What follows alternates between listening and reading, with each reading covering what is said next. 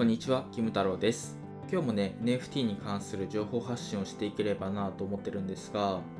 えー今回はね、Web3 に感じる矛盾について考えるというテーマで話していければなと思ってます。えーどうですか、皆さん？まあ、Web3 っていうと、まあ、どういうふうに答えてますかね？なんか知り合いとかにね、Web3 って何？って言われた時に、まあ、どう答えるのがね、正解なんですかね？なんか、まあ、メタバースとか NFT 仮想通貨とか、まあ、そういうものをね、えー Web3 って言うんだよっていう人もいればなんか Web1 っていうのは、まあ、検索ができてで Web2 でね SNS とかで、まあ、こっちからもね情報発信できるようになってで Web3 になってね、まあ、デジタルコンテンツを保有できるようになりましたとかなんかそんな風にね答える人もいるのかな、うん、まあそんな感じに思うんですけどあと、まあ、非中央集権とかね、まあ、思想の部分ですよね。まあ、そこのところを話す人もいるのかなと思っていて、まあ、どれが正解なんですかね。うん、僕もね、いろいろ考えたんですけど、なんかね、全部のそのいろんな、まあ、回答が正解だと思うものの、やっぱりね、矛盾が生じるんですよね。まあ、Web3 って非中央集権だよとか言いつつも、まあ、いざ蓋を開けてみるとね、あれって思うところもね、多分あると思うんですよ。僕はあるんですよね。だからね、いろいろ考えた結果、僕の中での結論は Web3 っていうのはブロックチェーンから派生した技術の集合体だよっていうふうに、まあ、言うようにしてるんですよ。でまあ、例えば NFT とか、まあ、仮想通貨とか、まあ、今暗号資産ですかね。暗号資産とかメタバースとか DAO とか。なんかそういうのをね Web3 って言うんだよっていうようにしてるんですけどうんでどうですかね。皆さんなんかどんな風に Web3 っていうのを考えてますかね？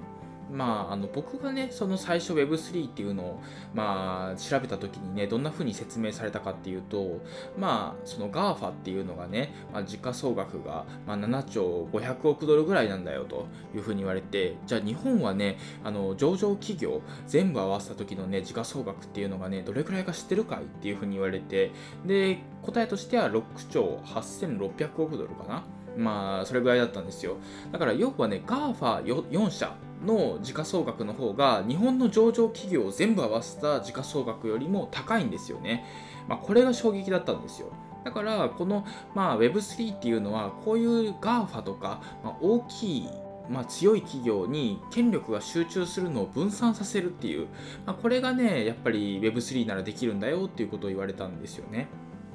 でまあそれはね確かに、まあ、やった方がいいなと思ったし、えー僕もねちょっとあの別のビジネスをやってた時に Google でね広告を出したんですよ。で広告出したらねなんかよくわかんない理由でね広告が停止されたんですよね。で僕はね別に何も悪いことしてないしでなんかいろいろね問い合わせしたりしたんですけどなんか理由もわからず広告がねなかなか使えないんですよ。Google 広告のサービスが使えなくってなんでなんだろうって思った記憶があってでなんか YouTuber の人とかともねちょっと話したことがあってその時にねやっぱり YouTube のバンが怖いんですって。そのアカウント停止が怖いらしくって。だからよくわかんない。なんか原因もわからずねなんかアカウントを停止されることがあるらしいんですよ。そうしたらね今まで自分がその頑張ってきた YouTube の動画とかが、まあ、全部ねそのまああの広告収入が得られなくなってしまうという、まあ、そういうことがあると。だからそのあらゆるビジネスがね GAFA によって握られてるというか、まあ、GAFA の気分次第でそのビジネスが成り立たくな成り立たなくなってしまうっていうそういう会社がね結構多いんだっていうそういう話を聞いたことがあって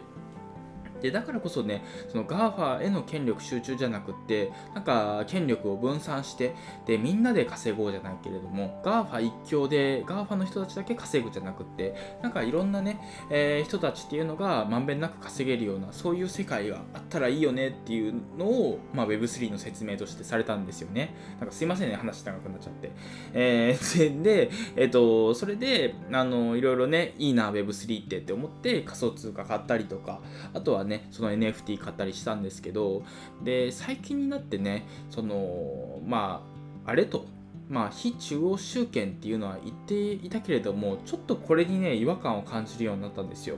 で前ねビル・ゲイツかな？誰かが言ってたんですけどそのあんまりね Web3 に、まあ、肯定的じゃない人たちっていうのがどういうふうにね Web3 を見てるかっていうとまあそのまあ Web3 っていうのはなんか非中央集権とか言ってるけれども、まあ、それはね権力が、えー Web3 になって分散するのではなくって、まあ、インフルエンサーに権力が移動するだけだよ Web3 っていうのはっていうのを言ってたんですよ。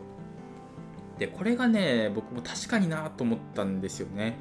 これ納得感ありません？なんかね、僕もね、今、あの、NFT 協会、日本の NFT 協会とか、まあ、世界のね、NFT 協会見てると感じるんですけど、まあ、明らかにね、インフルエンサーに権力が移ってるんですよ。で、まあ、えっ、ー、と、インフルエンサーっていうかわかんないんですけど、まあ、 Yuga Labs ってあるじゃないですか。その BAYC とかを作った会社ですよ。で、そこが CryptoPunks とかの権利も買ってんですよね。だから NFT の結構有名どころは Yuga Labs っていう会社がね、まあ、ほぼ持ってることになるんですよ。だからまあ NFT 協会では、まあ、 BAYC の一人勝ち、まあ、 Yuga Labs の一人勝ちっていう状況なんですよ。だからまあ GAFA から Yuga Labs に権力が移っただけなんじゃないのっていうのをね、正直思ってるんですよね。で、まあ、日本のね、NFT 業界でも正直そうですよ。まあ、あの今ね CNP っていうクリプト忍者パートパートナーズっていうのがね一番今、まあ、権力というか力があるじゃないですか。で、まあ、そこから派生してできた、まあ、NFT アート、えー、CNPJ とかね。なんかそういうのも結構大成功していて。で、まああのー、CNP のファウンダーの池早さんが応援してるね。APP 青パンダパーティーとかね。なんかそういうのもね成功しましたし。でこれからね LLAC っていう、まあ、の池早さんが、まあ、その運営に携わってるようなところっていうのもまた大成功しそうだしっていうので、まあ、明らかにね池早さんが応援しているところが成功するっていう図式がね NFT 業界ではできてるんですよね。で、これはね、その僕はね、その非中央集権ではないと思うんですよ。でも非中央集権じゃないけど、別にこれが悪いことだとも思ってないんですよ。まあ、正直ね、池早さんのあの発信してるような NFT っていうのを追って買っていけば、まあ、ある程度稼げるっていう状態もできているし、まあ、こっちとしたらね、楽っちゃ楽なんですよ。だからね、まあ、ありがたいなと思いつつ、まあ、でもこれはね、その Web3 の掲げてた非中央集権ではないなっていうのをね、感じるわけですよ。で、まあ、だからね、その僕もね、その正直最初 Web3 のね、非中央集権っていいなと思ってたんだけれども、まあ、別にそこにこだわらなくてもいいのかなっていうのを正直考えるようになってきて、まあ、NFT を使うと便利になるよね NFT になると新しいことができるようになるよねっていう、まあ、そういうワクワクを楽しめばいいんじゃないかなっていうのを最近思うようになっていてでまあなんだろう日本だとねあのアニメとか漫画とか強いじゃないですか。で、そういうのが NFT と手を組んでというか、NFT の技術を使って新しいビジネスを展開していく。まあ、グローバルにね、その活躍できるようなあ、まあ、アニメとかあの漫画とかっていうのがどんどん増えていくっていう、これで別にいいじゃないかと。まあ、これでね、まあ、日本のね、経済とかが良くなって、まあ、日本じゃだけじゃなくて世界的にもね、なんか便利になっていくんだったら、まあ、Web3 ってそれだけで価値があるものなんだろうなっていうのを個人的には思ってるんですよね。だから、まあ、なんだろうな、うん、何が言いたいかっていうと、なんか Web3 っていうのは矛盾があるけれども、なんか、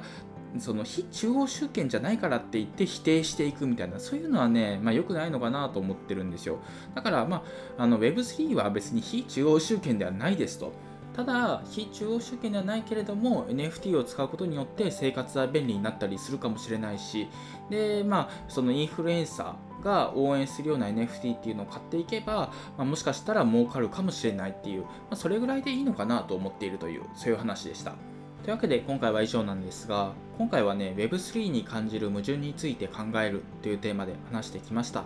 で、まあ、Web3 っていうのはね、まあ、結論ブロックチェーンから派生した技術技術の集合体ぐらいのね感じで捉えておけばいいのかなと思っています。で、なんだろう、非中央集権とかね、ま、そういう思想の部分とか、なんか、なんだろう、Web3 によってできることっていうのをね、あの膨らましすぎると、ちょっとね、なんだろう、あれおかしいぞみたいな、思ってた Web3 と違うぞみたいな感じになっていくと思うので、まあ、Web3 っていうのは NFT とか仮想通貨とか、まあ、DAO とかあそういうところのことを指すんだよっていうそれぐらいに捉えておけばいいのかなと思いましたというそういう話でした。